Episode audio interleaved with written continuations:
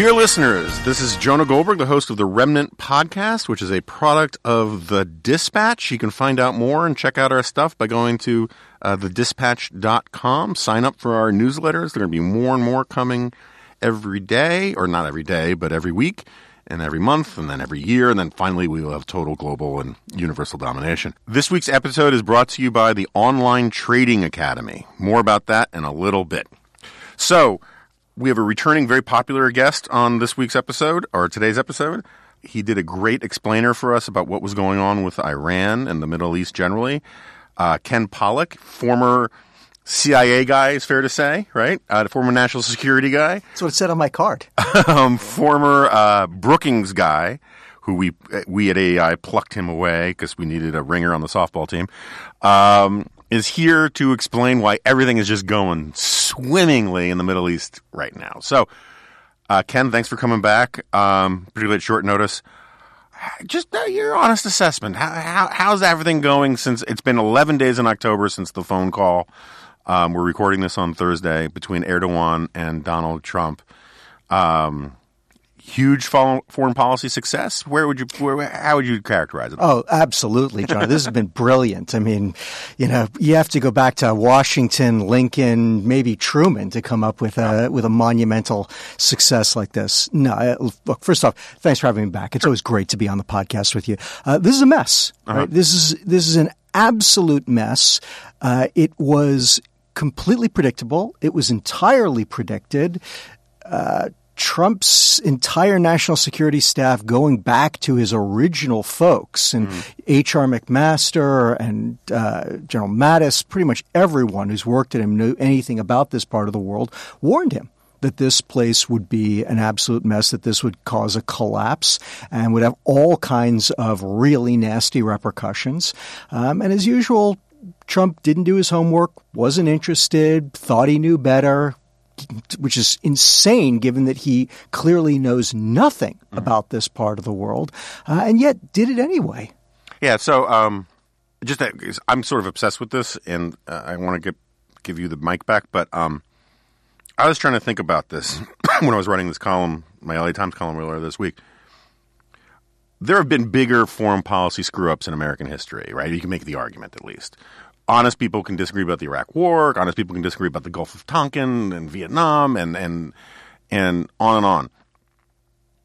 I don't think I don't. I just don't know enough about early 19th century foreign policy, but there has never been a if we can stipulate that this is a blunder, a blunder that is so individually owned by a president. For example, Whatever you think about the Gulf of Tonkin resolution, it passed unanimously in the House, and all but two senators voted for it. Um, the Bay of Pigs was pushed by the Pentagon and the CIA, right? Um, the Iraq War, as you know far better than I do, lots of intelligence assessments supported W. He had votes and support from both parties. He had precedents he could cite from his predecessor. Other governments were with him on board. You can still call it a mistake, but you can't say he has all the blame to himself.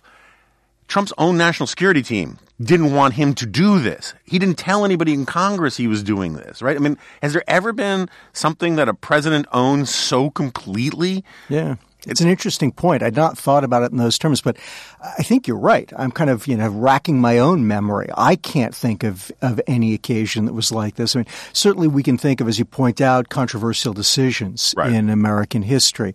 Um, and we can think of, of some more discrete, smaller examples. You know, Ronald Reagan's decision to uh, invade Grenada and the decision right. to put the troops back into Lebanon, uh, the, George H.W. Bush's decision to go into Panama. These were certainly controversial decisions, but he nevertheless, in each case, the president had the backing of his own national security right. team and typically his own party. And there was some preparation for a policy, right? Absolutely. I mean, this is the point I ranted about earlier this week on here is that I think you and I both disagree with a lot of the arguments that are associated with endless wars and America first and all these kinds of things. But there are real arguments there, Absolutely. right? That you can t- contend with. What drives me crazy about this episode is they're they're using those arguments to defend something that was just winging it. And if Trump really believed this stuff, there are all sorts of policy things that you could implement right. that that put this this idea. You know, like he wanted to do this months ago, and that's why Mattis resigned. If that was the plan you could have put things in place. You could have negotiated something with Erdogan, with the Turks that made this a little more predictable and sane. But he just winged it at the last minute. That's Absolutely. Uh, and, and, you know, just to kind of pursue that theme and and and uh, you know widen it a little bit, you know, what we see from Trump is what we see from him frequently, which is he does something like this, completely impulsive, based on nothing but his own gut, which is wrong most of the time to begin with, and almost always wrong when it comes to foreign policy because he just has no experience of these different subjects. And then he starts defending his actions in a dozen different ways, right completely inconsistent that makes the situation worse. Right. Right. So he clearly did give the Turks a green light, and he initially started out by defending that position and saying, "I'm going to end these endless wars." Right. Which, again, you can agree or disagree about the general concept. That's not what was going on here. But worse than that, he then walks back from that, walks away from it, announces he's going to sanction the Turks for doing for, what he exactly for doing exactly what he agreed to allow them to do, uh, and he's now walking away from this idea that these are endless wars that he, we should just abandon. But again, he's so inconsistent from day to day, from hour to hour. Right. He's sending completely different messages. Which you know, the problem is that all of our allies are increasingly coming to the conclusion. And look, you cannot blame them. Right. Unfortunately, they're right that the United States and this president in particular is completely inconsistent, has no understanding of international affairs, cannot be counted on to do anything in particular, right? You can't count on him to keep his word because he goes back on it right. the moment that uh, he finds himself in hot water. And therefore, you just have to start making decisions. If you're an American ally, you have to make decisions based on what's in your own best interests, completely excluding what the United States might want, what the United States might do, how it might affect the United States. Right? And this is this is the longer term set of problems that we're creating for ourselves, which again Trump doesn't even seem to recognize. You know, he treats these alliances as purely transactional. You want me to do X. Do I care enough about X to do it? As opposed to recognizing that there is value in the wider alliance relationship and that if we do X for one country, we can ask them to do Y for us when it's not necessarily in their interest, but when it is in ours. And that's been the great benefit, the great strength of the United States over the last 75 years in having this unparalleled, unprecedented network of alliances all around the world is that we can get all of these countries to do things for us when it's not specifically in their interests. Right. Because being friends with us is in their interest. Exactly. So they work with us to exactly. protect the relationship. And so they right. want to make sure that someday if they need us, right. we'll be there for them. You know, nobody, most people don't realize that the Turks sent a pretty significant contingent to fight in the Korean War. Mm-hmm. The Australians sent a significant contingent to fight in Vietnam and again in Iraq. It's not like Turkey had an interest in Korea. They couldn't have cared less. It's not like the Australians had a particular interest in Iraq. It's some in Vietnam, uh, but not an enormous one. Certainly none in Iraq. Again, in every case, they did it because they valued the, the alliance, because they wanted to know the U.S. would be for the, there for them when they needed us. And so they were there for us when we needed them. Yeah, but were the Turks with us at Normandy? um, all, right, all right, so let's get granular for a second here. Um, explain to someone who's been on vacation, comes back and finds out who's Trump sympathetic, but not necessarily Kool Aid drinker, mm-hmm. and sees that there's the stuff going on in Syria. Uh, hears Trump saying we're getting out of these endless wars, wants to you know protect American lives and bring the troops home and all this kind of stuff and is trying to get up to speed on what to think about it. Why was this a bad idea? What are the cascading things that have happened that are problematic short term or long term for the United States? Like what you're in the Oval Office and Trump is about to go off script and do this. What are the reasons you would tell him please don't do this and and which ones have actually come true? sure. Um, well, let's start with the fact that, and, and, we do need to bring this in there. The Obama administration created a situation in northeast Syria that was as complex and problematic as you can imagine. Right. And I don't want to excuse Trump's behavior at all. Right. But we do need to acknowledge the fact that this is also a product of the Obama administration. There was a lot of kindling that was left there for Trump to drop a match on. Exactly right. Yeah, the, the Times had a, a very inter- a very nice headline uh, saying the U.S. built a tinderbox in northeast Syria and, and Trump lit the match. I think that's fine, but a more correct way of putting it might have been Obama built Mm. a tinderbox in northeast Syria. Right, and he did that by going in to fight ISIS but not deal with the larger problems of Syria, the civil war between Assad and the minorities against the wider Sunni population who make up 85% of Syria. He did it without engaging Turkish interests. He did it by building up the Kurds, whom the Turks hate and see as a, a mortal threat to their own government, their own state, their own society. Right? He did all that by just focusing on ISIS. And in doing so, he carved out a big swath of territory that the Turk, sorry, that the Kurds more or less occupied.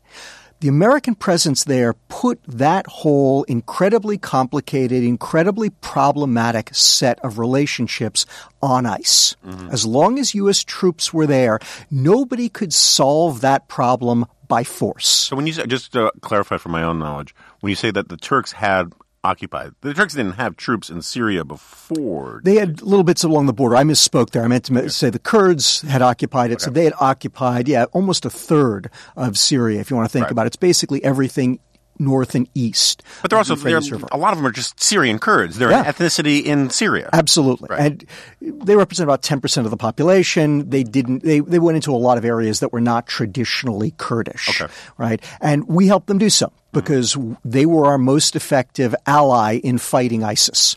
And we were determined to fight ISIS. Again, one of the problems both Obama and, and with Trump himself is not understanding that ISIS was a symptom mm-hmm. of the Syrian civil war, instead treating it as a cause mm-hmm. or something separate from it Right. that you could be addressed independently. So we created this incredibly complex set of circumstances where the Kurds were carving out an area for themselves, and let's understand they want to be independent. They don't want to be part of Syria or Turkey or Iraq or Iran for that matter. They want their own country. I think that's entirely understandable. They are the largest nation in the world without their own country. We were empowering them to do so. That was inimical to the interests of the Turks.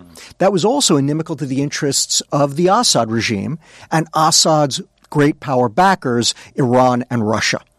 Right? And as I said, we froze all of that as long as American troops were there and made it so as long as the American troops were there, there had to be some kind of a negotiated settlement. Now, nobody did a whole lot to bring about the negotiated settlement. That was a failure again of both the Obama and Trump administrations. And because, in particular, the Syrians, Russians, and Iranians always expected that we were going to leave Right. because it was clear that neither Obama nor Trump wanted to stay, their feeling was we can kind of wait you Americans out. Mm-hmm. Right? And what Trump did was basically unleash all those forces, right? He broke the dam and now all of those forces are rushing in. By agreeing to pull the American troops back from the border with Turkey, he allowed the Turks to come in to use force to try to solve their problems with the Kurds. The moment that happened, the Kurds had no choice. They had to find somebody to protect them. If the Americans weren't going to do it, it had to be somebody else. And the only other candidate was the alliance between Assad, the Iranians, and the Russians. And by the way, again, as I mentioned earlier, Jonah, this was totally predicted. Um, I've known for two years that the Kurds had back channel negotiations with the Assad regime and with the Russians, where they were saying, We're afraid the Americans are going to betray us. When the Americans betray us, We've got no choice. We've got, you guys have got to help us. And they've been negotiating the terms. What they were hoping was that the American presence would make the, the Assad regime in Russia more willing to give them some degree of autonomy. Mm-hmm. And they were hoping that they could extract that. But as I said, they weren't having a whole lot of success because everything that Damascus and Moscow heard from Trump is, I'm leaving, I'm leaving, I'm leaving. Right? And therefore, the Kurds really didn't have much leverage. They kept resisting, but they knew that at some point they were going to have to do that. That's why, you know, within a week of Trump agreeing to pull back the American troops, they were able to strike a deal with the Assad regime to bring the Syrians in. So, what do we have now? We've got the Turks occupying parts of the border. The Turks are using their own proxies and their own forces to beat up on the Kurds, our former allies. We've abandoned our former allies who have turned to our worst enemies. Mm-hmm. The Assad regime, the Iranians, and the Russians. The Assad regime is streamed into northeast Syria. They now have control over more, most of northeast Syria. We've now got Russians and Iranians in former American bases. Uh, there's a question mark as to whether our NATO ally Turkey is going to start fighting with the Assad regime, the Iranians, and the Russians. Uh, if they did, would the Turks try to invoke uh, the, the NATO alliance and try to bring them on board with us? Something that clearly Donald Trump doesn't want. And to step back even further, the entire Middle East, and I would say many countries around the world are now looking at this incredible mess and saying, you have an incompetent, ignorant president who doesn't know what he's doing and is making terrible mistakes and who isn't willing to honor America's commitments to mm-hmm. people who fought and bled with them, right? Why on earth should we trust this president? And more broadly, you know, should we trust the United States? Again, we're seeing a, a very significant erosion to America's alliances around the world as a result. So, I mean, all right. So, a couple granular questions. Um, first of all, the Turks are using the you mentioned that they're using these proxies, Arab militias, right? Who specifically just who are these Arab militias if they're willing to fight with the Turks against the Arab Syrians? What what what, what where do they well, live? Sure, they, I mean, they're mostly from the border regions uh-huh. of frankly, Syria and Turkey. It's, it's sort like, of like Israel using Bedouin kind of thing? More or less, yeah. something like that, right? Yeah, this is, this is a very common practice right all across the world for tens of thousands of years, right. right. You get some group of people who have, you know, some kind of a relationship with you and some kind of relationship with the other guys, and you get them to fight them for you. Right. Rome used the Thracians. Yeah, exactly. Right. You know, right. Exactly. Yeah. Auxiliary troops, the Romans used to call them, right? All kinds of stuff like that. Um, mostly though what they're doing mostly they are arabs mostly they do seem to be arabs and mostly seem to be syrian arabs although again which side of the Syria Turkey border they're all from is a little bit questionable. Um, but they're fighting mostly against Syrian Kurds. Right. And that's why the Turks are able to motivate them because there is a friction between the Arabs and the Kurds. Because quite frankly, the Arabs are afraid that the Kurds do want to take over much of Syria. And of course, we've allowed the Kurds to do so. As I mentioned before, because we were using the Kurds as our number one ally in the fight against ISIS in Syria, we more or less allowed the Syrian Kurds to expand their territory way beyond right. what most Syrians would consider traditional Kurdish lands. Mm-hmm. So, let's say, for the sake of argument, you either agreed with or were a loyal um, political appointee, policy guy working for Trump, and going back six months, right, or the beginning of his administration, you wanted to get us out. You wanted to do this, but you want to do it in a serious way, right? You know, where you plan it, you talk to your, you negotiate with the Turks, you negotiate with the Kurds, and you try to do it in an orderly way where you make some effort to honor your commitments. How were we ever going to? Is there a way to not betray the Kurds but also pull American troops out? The way the Obama administration left it? Sure, but in both cases, it would have required uh, expending more energy and more political capital on Syria than either Obama or Trump wanted to do so. Um, look, the first thing is we had all kinds of ways that we could have pressured the Assad regime. We could have provided more covert assistance to the Arab Syrian opposition. Right. That would have been really dangerous for Assad and the Iranians and the Russians. Uh, again, we chose not to do so for uh, a whole variety of reasons, all of which I think were foolish, but mm-hmm. nevertheless we chose to do so. Even if you don't want to go down that route, though, what you could have done, what was being advocated by Trump's various advisors, was look, we remain put and we more or less say we're going to stay conceivably forever. Mm-hmm. Right? We can keep 2,000 American troops who really are not taking any casualties, um, who really don't cost us much at all. We can keep those guys there forever. Mm-hmm. Right? We kept 50,000 troops and we have kept 50,000 troops in Korea for decades. We can keep 2,000 troops and in Syria. we have some in the Sinai since the 60s? Yeah, right. Like well, the, it's part of a multinational peacekeeping yeah, force. Still. yeah, exactly. They're, you know, probably a little safer than the guys in Syria, but sure. nonetheless, it's, it's, a reasonable comparison. And then use use that to go to the Syrians and the, the Russians and the Iranians and the Turks and to say, so we're going to be here forever under these circumstances. We will simply freeze things as they are, unless you guys are willing to actually come to a reasonable political settlement mm-hmm. about how this part of the world is going to be treated right? And we will decide what autonomy for the people of eastern Syria looks like. And we will decide how to handle the refugee issue in Turkey. But we'll do it collectively and we'll do it peacefully. And the leverage that we will have is our willingness to stay in Syria for as long as it takes, mm-hmm. right? And had we taken that perspective, and again, that presence that we had up there, a couple thousand guys, was entirely, you know, doable I think that there's every reason to believe that, yeah, the, the Russians, the Iranians, the Syrians, the Turks, they probably would have tested the proposition. Mm-hmm. But, you know, over a couple of years, all of them probably would have come to the conclusion, you know what?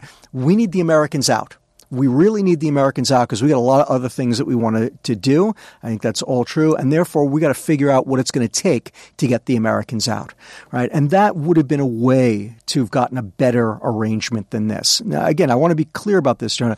That's not my preferred way of doing things. Mm-hmm. That still would be playing with a weak hand, mm-hmm. but it's at least playing. Yeah. As opposed to just kind of folding, or I don't know what the right analogy would be, burning your cards, maybe handing your cards to the right. other players right, right. and asking them which ones you'd like them to, or they'd like you yeah. to play. Turning them around so they see them and exactly. you don't see yours. So I saw a tweet from, from my from our friend uh, Mike Gallagher, Congressman, saying that he wanted to ask Esper this. Erdogan has been talking about wanting to do this for a very long time, right? And he's and we've known that he's wanted to do this for a very long time. What do you have any sense or best guess about what it is that Erdogan may or may not have said on the phone to Donald Trump to make him just say, not only can you do this, but you can do this right now, right? I mean, because again, you could have, you, whether you disagree with the policy or not, Trump could have said to Erdogan, whoa, whoa, whoa, hold on. Give us time to at least prep our allies. We, we don't want to be bugging out of our, our our positions and give this propaganda victory to the Russians. Let us do this in an orderly way, but okay, right? He didn't do that. He just he just literally greenlit a thing that could have turned into and still may turn into ethnic cleansing, right? Do you think he, there? It seems to me there are only two possibilities: either Erdogan threatened Trump with something, or Trump was trying to ingratiate himself to Erdogan. But what am I missing, or do you have any best guess? You know honestly, John, this is one of the great mysteries around this presidency. Uh, you know, he often acts like a groupie around yeah. these nasty dictators. Uh, you know, what his relationship is with Putin, what his relationship is with Kim Jong Un of North Korea, what his relationship is with Duterte, right? He, he seems to be infatuated with mm-hmm. these people. And, you know, you may be right that they may have something on him. Um, you know, what I see is, is more like this kind of a fawning willingness yeah. to be, you know, kind of talked into these actions by these guys, which, as I said, I don't really understand.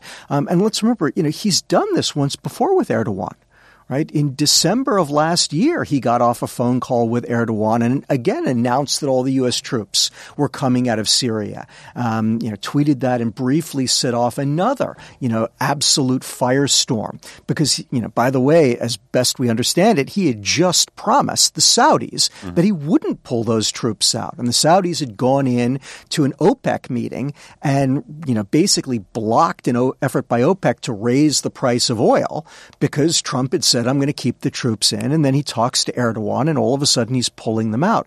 So there, there clearly is something that Erdogan in particular, but as I said, I think, you know, this wider group of autocrats has on Trump that I don't think any of us understands, yeah. but he he seems to respond uh, like Pavlov's dog yeah. whenever they they blow the whistle. I, this is a wholly gratuitous t- self indulgent tangent of speculation on my part, but I sometimes think that like you know Trump has always wanted to belong to the best clubs, right? He has this bridge. He's the bridge and tunnel billionaire thing, and he goes into Manhattan and he's looked down upon by all the fat cats. And so he, I think that's part of why he likes the Louis XIV Versailles aesthetic because it's the classiest, right? And he thinks he thinks that's the way it's supposed to be, and, and that's why he loves Mar-a-Lago because that's legitimately, you know, that's a was a Merriweather Post place, and it's this great jewel and all the rest. And so um, there are people who hang out with really rich people, or probably really famous people too. I just don't know people who are in J Lo's entourage, but I do know people who hang out with a lot of rich people. I've gotten to know some really rich people, and you can see how there's some people. I don't think it's happened to me because I don't hang out with them that much, but you get used to hanging out with really rich people. And, so this is an analogy. You get used to hanging out with really rich people, and you start to get confused about the fact that you're not actually rich yourself. And I think there, and so you start either spending money stupidly or you try to show these people who are so much richer than you that you can play in their league and you start paying for vacations that you can't afford and all this kind of stuff or talking about flying private when you can't afford ever to do anything like that. I kind of get this feeling that the the true autocrats they talk about their actual power and their ability to use their power in ways that Trump, first of all, I don't think went went into office not understanding that presidents don't have that power, and he wants to seem like I can play that. I can be that kind of leader too, and impress these guys. I mean, I'm not articulating it perfectly, but there's this, this. Mm-hmm. He wants to feel like he's part of that club, and and so he shows off by by doing these unilateral things for these other guys. And I think more and more, you know, you know, you know this stuff so much better than I do, but the intelligence apparatus of these countries, they all have psychological profiles of this guy, and they must know that the way you kind of get him to bend to your position is give him opportunities to show off that he's a tough, you know, ruler who doesn't have to answer to his own people or all that kind of stuff too. It just there's something in there that I think explains some of it. Yeah, I, I think that's a fascinating insight, John. I, um, you know, I I got to say that it's it's a theory that certainly seems very consistent with the facts as we know them. Yeah. Um, and I'm also struck, you know, it, in some ways it goes back to a point that you made earlier in our conversation, which is that, you know, one of the things that's so fascinating about this presidency is how we are reduced to psychology to Right. try to understand what is going on here. Right. Um, you know, I don't remember under whether it was Obama or George W. Bush, let alone you know Clinton, George H. W. Bush, Reagan, um, this kind of endless need to try to to go to, to psychology to try to understand what was going on. Right. And and to my mind. You know, this to me is very dangerous. You know, my reading of the Constitution, my reading of the Federalist Papers was that you know, the founding fathers were trying to build a state that was about far more than just one man. Right. They never wanted this to be a personalist Right. state. This was supposed to be a collective, and that the wisdom was found in the collective of you know this group of people um, with experience, with contact with the people um, with you know an understanding of both the country and the world that that's what they were really looking to build and you know boy under this administration we seem to be as about as far away from that as I can possibly imagine Yeah, so, so I've been thinking about this a lot. I wrote about this not too long ago. Remember Khrushchev's speech denouncing Stalin in course. 56, right? And that's where we get pretty much the phrase cult of personality. And it occurred to me that one of the reasons, I mean, there were lots of reasons why Stalin built the cult of personality about himself. But one of the techniques, it was both an ends and a means, was, you know, he would constantly change his positions or change what the operative plan was to expose who wasn't loyal to him. And then he'd kill them, right? Or throw them in the gulag for a while or whatever. So he could go walk in the office one day and declare that, that, that vanilla is the only great flavor of ice cream and Beria and Khrushchev, all of them say, oh, absolutely, Comrade Stalin, only vanilla, only running dogs like chocolate. The next day, go in and say, I love chocolate. And anybody who didn't switch with him, you know, okay, he's not a total loyalist, right? And so Trump doesn't do anything like that. Trump's not Stalin. He's not murdering people and all that kind of stuff. But you can see why there are certain people, the sort of sort of the the Gorkaites, have to go to this argument of infallibility. Just trust his instincts, because you can't offer a consistent through line that explains his actions, right? So you can't fall back and talk about, you know, spare me this, you know, endless war stuff. The same week he's saying that he's sending troops to Saudi Arabia, right? Right. So all you got to do, all, the only safe harbor for a loyalist who cares about monetizing the Trumpy base is to just say he's always right, because there's no other intellectually coherent and consistent argument to make. I don't think that's the way Trump plans it, but you can see how you fall back in that, you know, and and so you he doesn't to, plan anything. So. but but that's the point is that that makes psychology the only interesting way to talk about Right. him because you can't talk. Let's go look at his early writings. You know, you can't do any of that kind of stuff. Um, okay, so I, I want to move to the broader Middle East in a second, but first we should talk about our sponsor this week, which is the Online Trading Academy. Um, why does Wall Street seem to win so consistently? How can I do more than just buy and hold stocks? Well, on the uh, online trading academy has some answers for you, or at least it teaches you to how to write, how to ask the right questions. The Online Trading Academy wants you to start knowing now. As a leader in investing and trading education, Online Trading Academy teaches people just like you a step by step process designed to help you make the right moves in the financial markets. You'll discover common investor mistakes, learn about risk management skills, and how to develop a personal income and wealth education plan. It's simple to get started. OTA's flexible learning style lets you take classes at one of their more than 40 financial education centers or in an online classroom from the comfort and convenience of your home. Students have been have given Online Trading Academy a 94% satisfaction rating based on more than 190,000 reviews.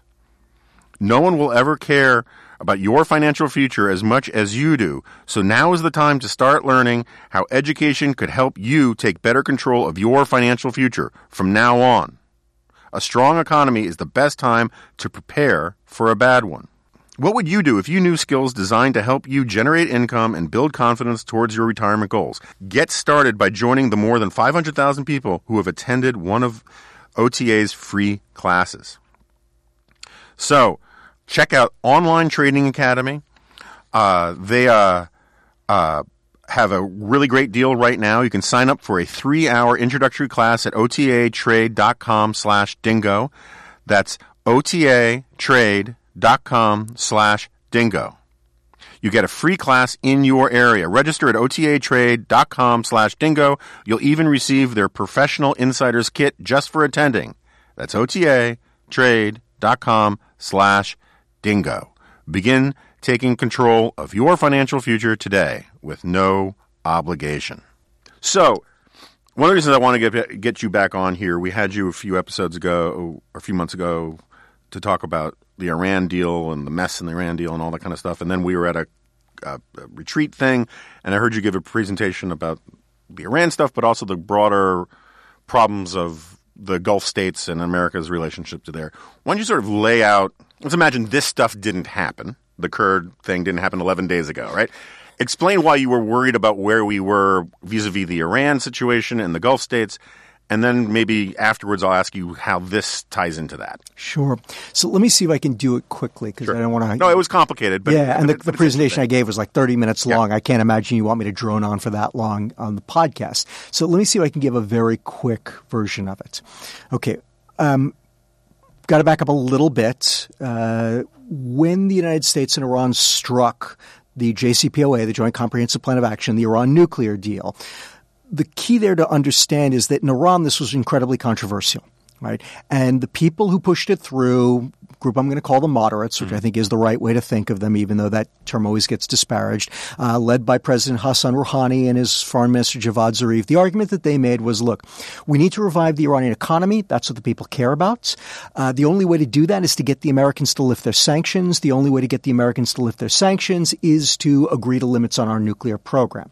So the deal will lift the sanctions. That will revive the economy. That will make the people happy, and the people will stop trying to revolt against the Islamic Republic, Right. against the Iranian regime. Okay. On the other side, the Iranian hardliners made, of course, a completely different argument. First, their argument was, who cares about the economy? We certainly don't. Uh, and we don't think that the pre- people really do. And if they do, you know what? Tough noogies. Right. They're, uh, they're, bad Muslims if they think that. And exactly. And, and yeah. we will crush them if right. they decide to revolt against us. Second, you can't trust the Americans. They will never lift the sanctions. They will lie. They will renege on the deal and they will walk away from it as soon as they can, leaving us holding the bag, right? We, the Iranians, will be bound because it's an agreement with five other countries and ultimately the United Nations. So we'll have to stick to the terms and the Americans will be able to leave. Okay.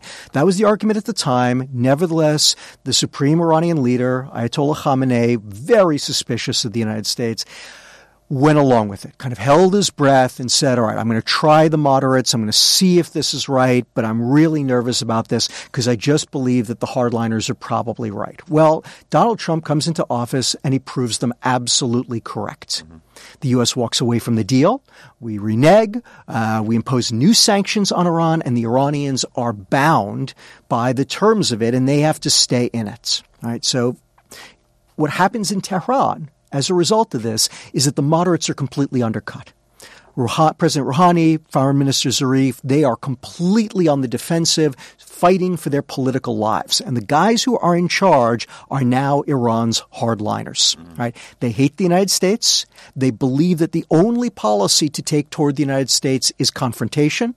They hate all of our allies. They want to force all of our allies to kowtow. And truth be told, they'd really like to replace all of the governments mm-hmm. of all of our allied states, right? The Saudis, the Emiratis, the Kuwaitis, all these guys. And of course, they also hate the Israelis and want to destroy the state of Israel. Right. Okay.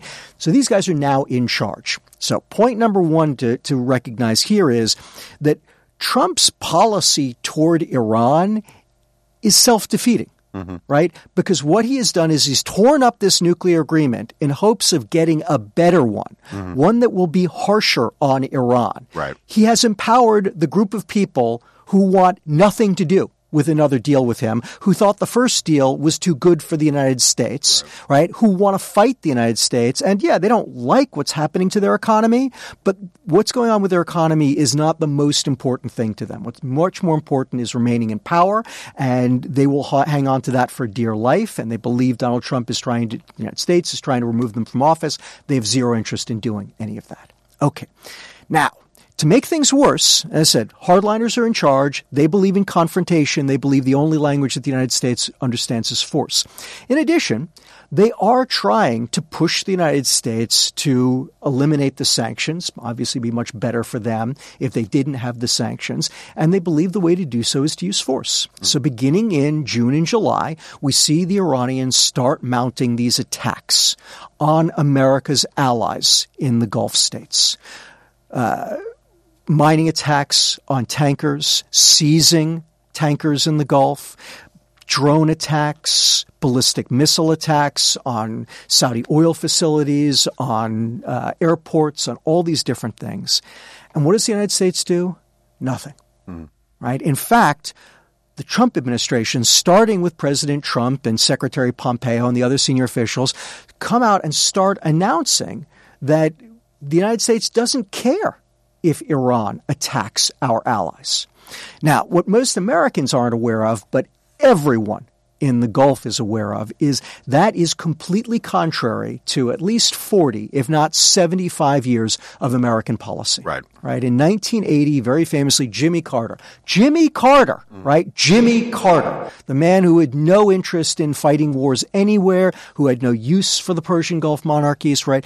Jimmy Carter announces the Carter Doctrine says the United States will use force to defend the oil fields of the Persian Gulf because they are too important to the global economy. At the time, he says it about a possible Soviet threat, about external threats. Ronald Reagan comes in, and of course, 1987 88, the Iranians are attacking uh, Gulf oil tankers and Ronald Reagan extends that to threats from within the Gulf, what right. I call the Reagan corollary mm-hmm. to the Carter Doctrine. Right, and ever since then, the United States has started flagging Kuwaiti tankers. Exactly right, we, and escorting them with right. American naval ships, and the Iranians attack our ships, and they attack the Kuwaiti ships, and we retaliate right. and we respond. And of course, very famously in 1988, we wind up sinking about half the Iranian navy Yeah. as part of that fight, right? And of course, let's also remember. When you gave when you got to that point in your presentation, when I first heard it, I just started chanting USA, USA. but anyway, go on. can always count on you for that, Jonah. And you know, let's also remember, you know, when George H.W. Bush decided to mount first Operation Desert Shield and then Operation Desert Storm, it's based on the same logic. Right. It's based on the Reagan corollary to the Carter Doctrine. Saddam Hussein had taken over Kuwait. Right? He didn't take over Kuwait because he wanted an ice skating rink and he didn't have one in Baghdad. He took over Kuwait because of its oil wealth Right. right? And he was threatening Saudi oil wealth as well. And the Bush administration decided that this was unconscionable. We would not allow other states to use force against the oil producing nations of the Persian Gulf. And the United States committed in excess of 600,000 troops Right. to remove the Iraqis from Kuwait. And let's also remember not just that, but to destroy Saddam Hussein's military so that it would never again be able to threaten. All right. Now, there's more history. I don't want to go into all of it. I just want to make the point that this is And listeners know you've written some books on this stuff. exactly. So there's at least 40, if not 75 years of American commitment to defending the oil exports of the Gulf nations, not because we like the Gulf states, not because we import our oil from them, but because the oil production of the Gulf was is and is likely to remain for decades to come a linchpin of the global economy. Right. Right. And the global economy goes and our economy goes with it. And here was Donald Trump in June and July of this year saying, we're not going to defend Gulf oil exports. If the Iranians want to start using force against Gulf oil exports, go ahead. Do whatever they want, as long as they don't attack an American or even an American toy, right? Mm-hmm. You know, even one of our drones. That's off limits. But they can do whatever they want to the Saudis, to the Emiratis, right? That clearly, I think without question, greatly emboldened the Iranians, right? Let's again remember, we've got Iran's hardliners in charge. And mm-hmm. let's understand their greatest objective, their principal foreign policy goal since 1979, since the Iranian Revolution, has been to break the U.S. alliance with the Gulf states. Mm-hmm. They are trying to drive our forces out of the region so that they can dominate the region, so that they can hopefully change the governments in these countries, so that they can once again become the hegemon of the Middle East, which they believe is the natural order, right? As far as they're concerned, 2,000 years of Persian hegemony over the Middle East, right? What's weird is that they haven't been the hegemon for the last few hundred years. And Trump is now giving them the opportunity to do so. He said, I'm not protecting Gulf oil exports, and that is forcing the Gulf states to do two things that are very, very dangerous. And there's a third one out there. One, they're pushing back on the Iranians themselves, mm-hmm. right? So we had this mysterious attack on an Iranian tanker last weekend, which just happened to be off the coast of Saudi Arabia. And by the way, the only other the other coast on the other side of it was Egypt, where there's no one who has the capability to attack that Iranian tanker. Right. So this was clearly the Saudis uh, pushing back on the Iranians. But the Saudis have also been forced to think about actually reconciling with the Iranians, kowtowing to them. Their allies, the UAE, the Emirates, they're already there. Uh-huh. The Emirates have pulled out of Yemen. They are having talks with the Iranians. They are basically discussing surrender terms with the Iranians. The Saudis have been resisting. And I think this attack on the Iranian tanker is clearly them trying to show the Iranians we just can't, we won't kowtow the way that the Emirates will. We'll talk to you. We may have to make some concessions, but we won't completely surrender. That's one course of action. Short term, very dangerous. They're also simultaneously looking at new alliances. And who are the obvious candidates? Who are the only candidates for them? The Russians and Chinese Right. Right? And you know, the Chinese, well, you can make an argument. I've made the argument that someday it might be entirely possible for the United States to turn over the stability, the maintenance of the stability of the Persian Gulf to the Chinese. They have the same interests that we do. Maybe someday they can do it. They're not there yet. Right. They don't ha- know how to do it. They don't have the capacity to do it. They don't want to do it. When they try, they make a mess. And of And course, we don't want them to do it. that's yet. absolutely true. And the Russians, they're the you know they are spoilers. They don't have the same interests that we and the Chinese do. They want high prices. They want a contracted oil market. They'd love to push the global economy into recession. That'd be fabulous for them, right? Not good. And then a third possibility we need to be thinking about is the possibility that these states will start to pursue nuclear weapons. Right. Right? You know, at the time when we were debating the Iranian nuclear deal, there were a lot of people who were very frightened about the Saudis getting nuclear weapons. One of those books that you mentioned I wrote, I wrote a book in 2013 about how to deal with the Iranian nuclear program. And I took on this issue of nuclear proliferation. And my point was look, the Saudis are the biggest risk, but the risk is actually much lower than people realize. Mm-hmm. Because the truth is that the, the Saudis are really counting on us. And as long as we are there in force defending them, they don't need a nuclear weapon. It's actually much better for them to rely on us. And by the way, if they try, we have all kinds of leverage with them to get them to stop. Well, what Trump has now done in the last few months has thrown that away, right? We had this attack on the massive uh, Saudi oil processing facility at Abqaiq. That is a clear escalation by the Iranians. They would not have done that. They would not have mounted this attack if they did not believe that the United States was not going to retaliate, right? They see a, a, a fissure opening up between the U.S. and, and the Gulf states, and they are trying to drive the wedge in. And over time, the more that they're able to do so, the more that the U.S. reneges on the Carter Doctrine and the Reagan corollary, reneges on our commitment to defend these states. I think you're going to start to see Saudi Arabia and maybe other countries as well saying, you know what, we can't compete with the Iranians in terms of conventional force, in terms of even unconventional warfare. The only way that we're going to be able to defend ourselves against the Iranians is if we get nuclear weapons ourselves. Mm-hmm. And when that happens, under these terms, under the terms that Trump is creating, we're not going to have any leverage to stop them. So, explain to me what our current posture is towards Saudi Arabia then, because we saw Trump saying he's going to send more troops to Saudi Arabia, but the good news is they're going to be like mercenaries, right? Um, right. The Saudis will pay for they're, it. They're going to pay for it as if and yeah, that, and somehow better. And it's weird, uh, you know. Sometimes Trump says things that that you think you you get what he's talking about, but then no one else hears it the same way, and then you're like, well, maybe I'm the one misunderstanding.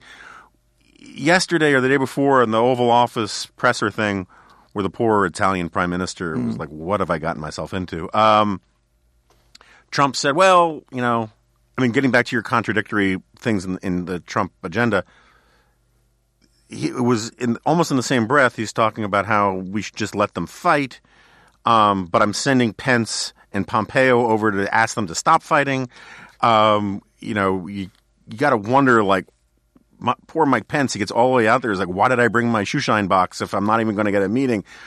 But then he said this thing, and so they can fight over it. And if the Russians want to get in, that's fine. There's just a lot of sand there, and they can play with the sand. And I, what I thought he meant was, there's no oil there, so why do I care about Syria? I could be wrong, but he was so contemptuous of it. He was like, eh, it's sand, right? Um, he cares about the Saudis. He likes the Saudis. He's sending them some troops, um, sort of like the Golden Company in in, in um, uh, Game of Thrones. Game of Thrones. Um, but is it do the Saudis right now honestly believe that Trump won't? I mean, that tweet where he had said, "We're just wait, we're locked and loaded, and we're waiting for the Saudis to tell us what to do," which I thought was a really, I did not see that coming in the All America First stuff.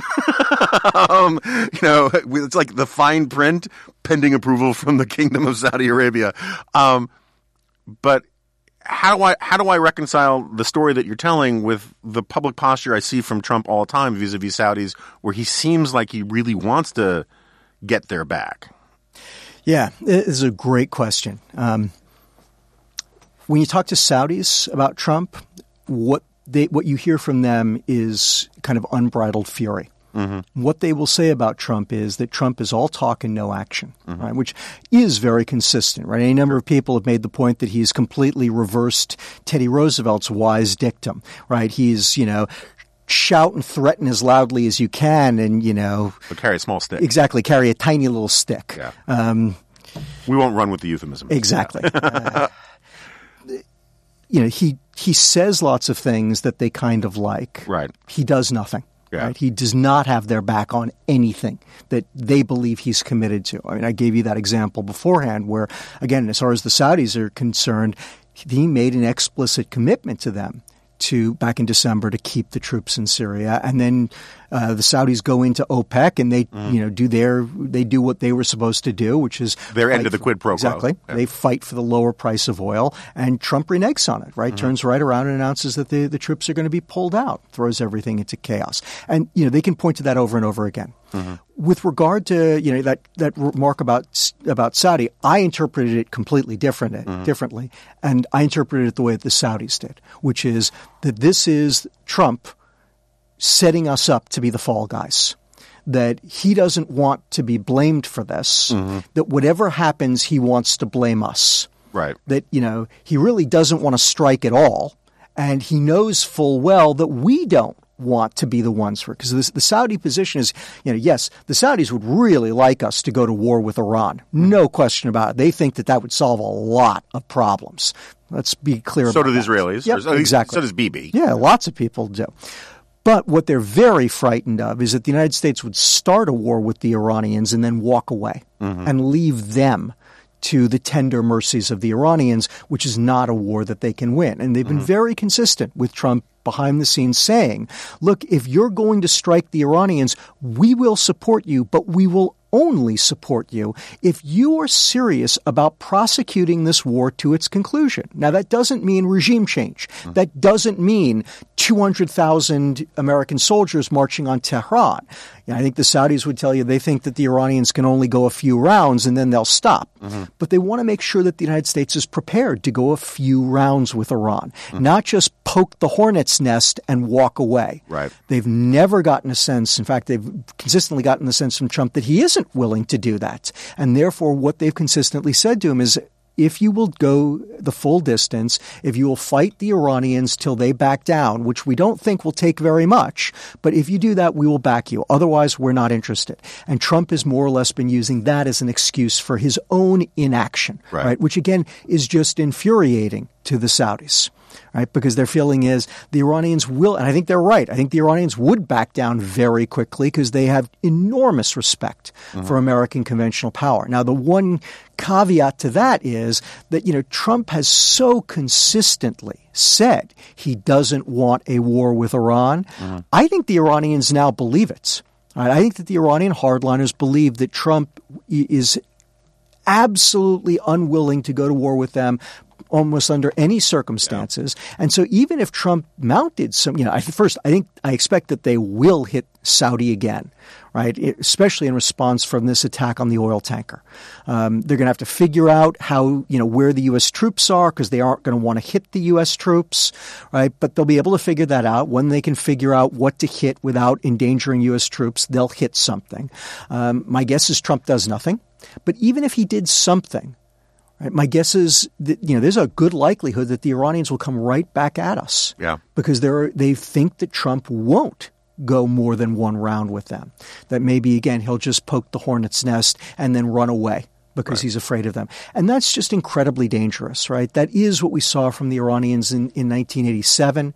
And it took the Reagan administration really ramping things up to convince the Iranians, no, we will stick this out. Because remember, the Iranians saw us run from Lebanon Right. in 1984. And again, it's much more complicated than that, but that's how they saw it. Uh-huh. And so their assumption was the Americans won't stick this out. We poke them a few times, they'll leave.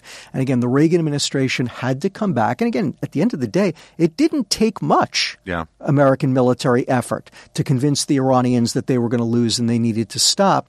But it did take more than a couple of rounds. Yeah, and also, I mean, you just you factor in the fact that we we can't go down the Afghan rabbit hole, but it is pretty obvious that we're trying really, really hard to extricate ourselves there and basically figure out a way to not lose too much face doing it.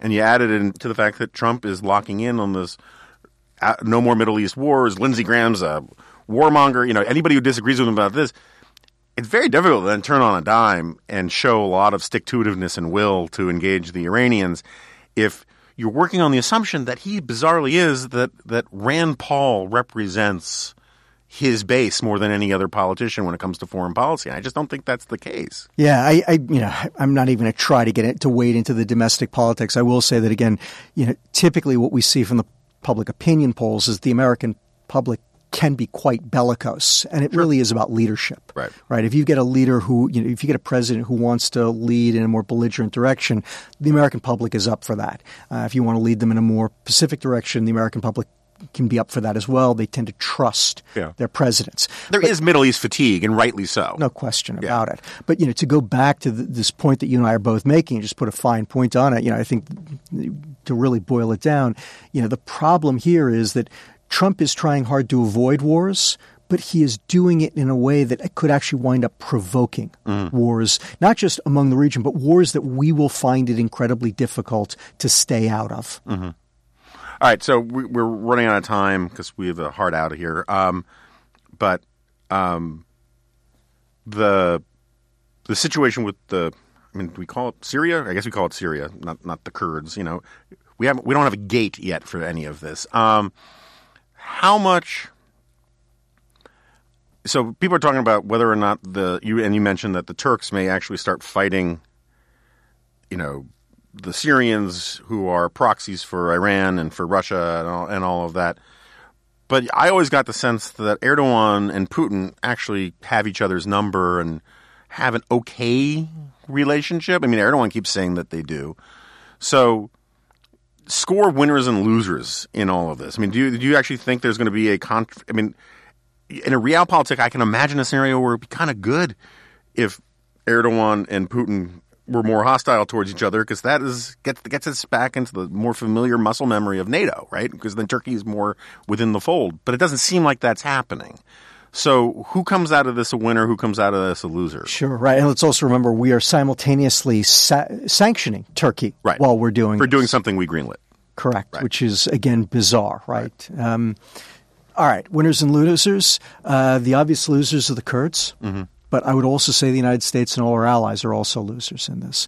Um, the big global winner is Putin, right? And you know, we we used the analogy beforehand. Everybody is. It's not like you know we came up with this brilliant new analogy, but you know the the kind of uh, poker uh, Right. game. Um, you know, you, you have to say that Vladimir Putin. Uh, he's got a very weak hand. He's had a weak hand for a long time. He plays it really well. Yeah. Now, again, in part, it's because we keep showing him our hand and asking him how much we should bet. Right.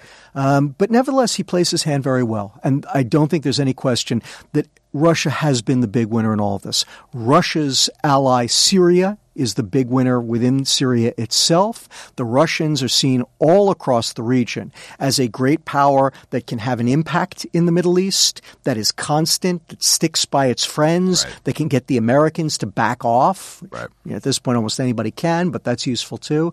Right? The Russians globally were big winners from this. Regionally, it is the Iranians, right? And again, let's let's bring our two conversations together in this. What we've seen in the Gulf over the last four or five months is the erosion, if not destruction, right? We're certainly kind of the coming up on the destruction of 40 years of American policy. The foundation of the American position in the Middle East has been that alliance with the Gulf states, something that actually goes back to, you know, famously 1945 and Roosevelt meeting with then King Abdulaziz Right. ibn Saud, right? the Iranians are driving a stake through that, uh, and Trump is, you know, opening up his coat to let them do so. Right. Simultaneously, the U.S. is betraying its allies in Kurdistan, allowing the Syrian. Iranian Russian alliance to retake that territory. Uh, far from supporting our NATO ally, we are sanctioning our NATO ally. So all across the board, what you're seeing is Iran making enormous gains. They are the dominant power in Lebanon. They are the dominant power in Syria. They are increasingly the dominant power in Iraq. They are increasingly the dominant power in Yemen. And they are becoming a, you know, the, the dominating power in the Persian Gulf mm-hmm. because we're refusing to enforce the Carter Doctrine, its Reagan corollary. You know, across the region, and you, I hear this again and again and again from Arab friends, from Israeli friends, Turkish friends, Kurdish friends, you name it, is we are midwifing the rebirth of the Persian Empire. What could go wrong?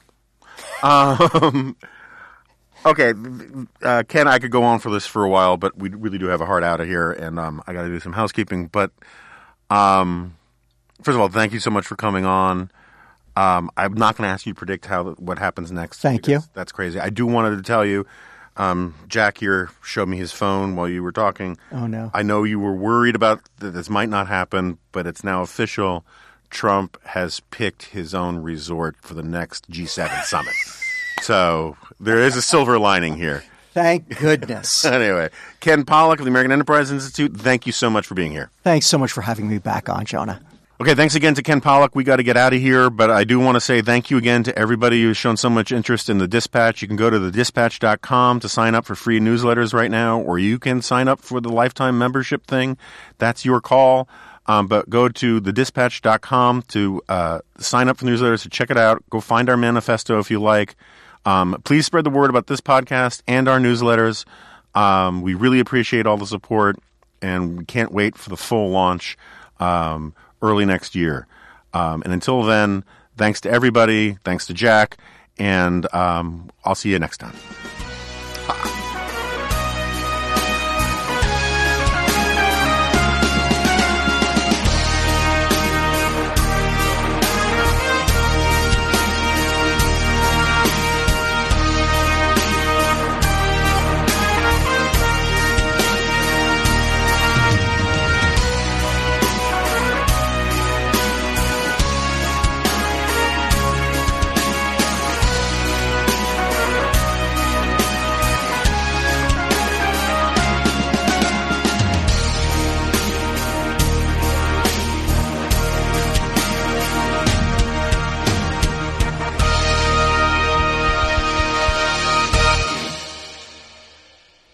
Okay. Um, and we, we're kind of Uh. Jack, this. Do you care which mic I use? Uh, use two, please. This one. Yeah. Okay. These are just ignore this. Okay. extraneous microphones. I was just thinking I could get closer to Jonah. Just something I'm always like looking to too do. close. There, know, there are he people pushes who- people away. Like, like, like uh, um,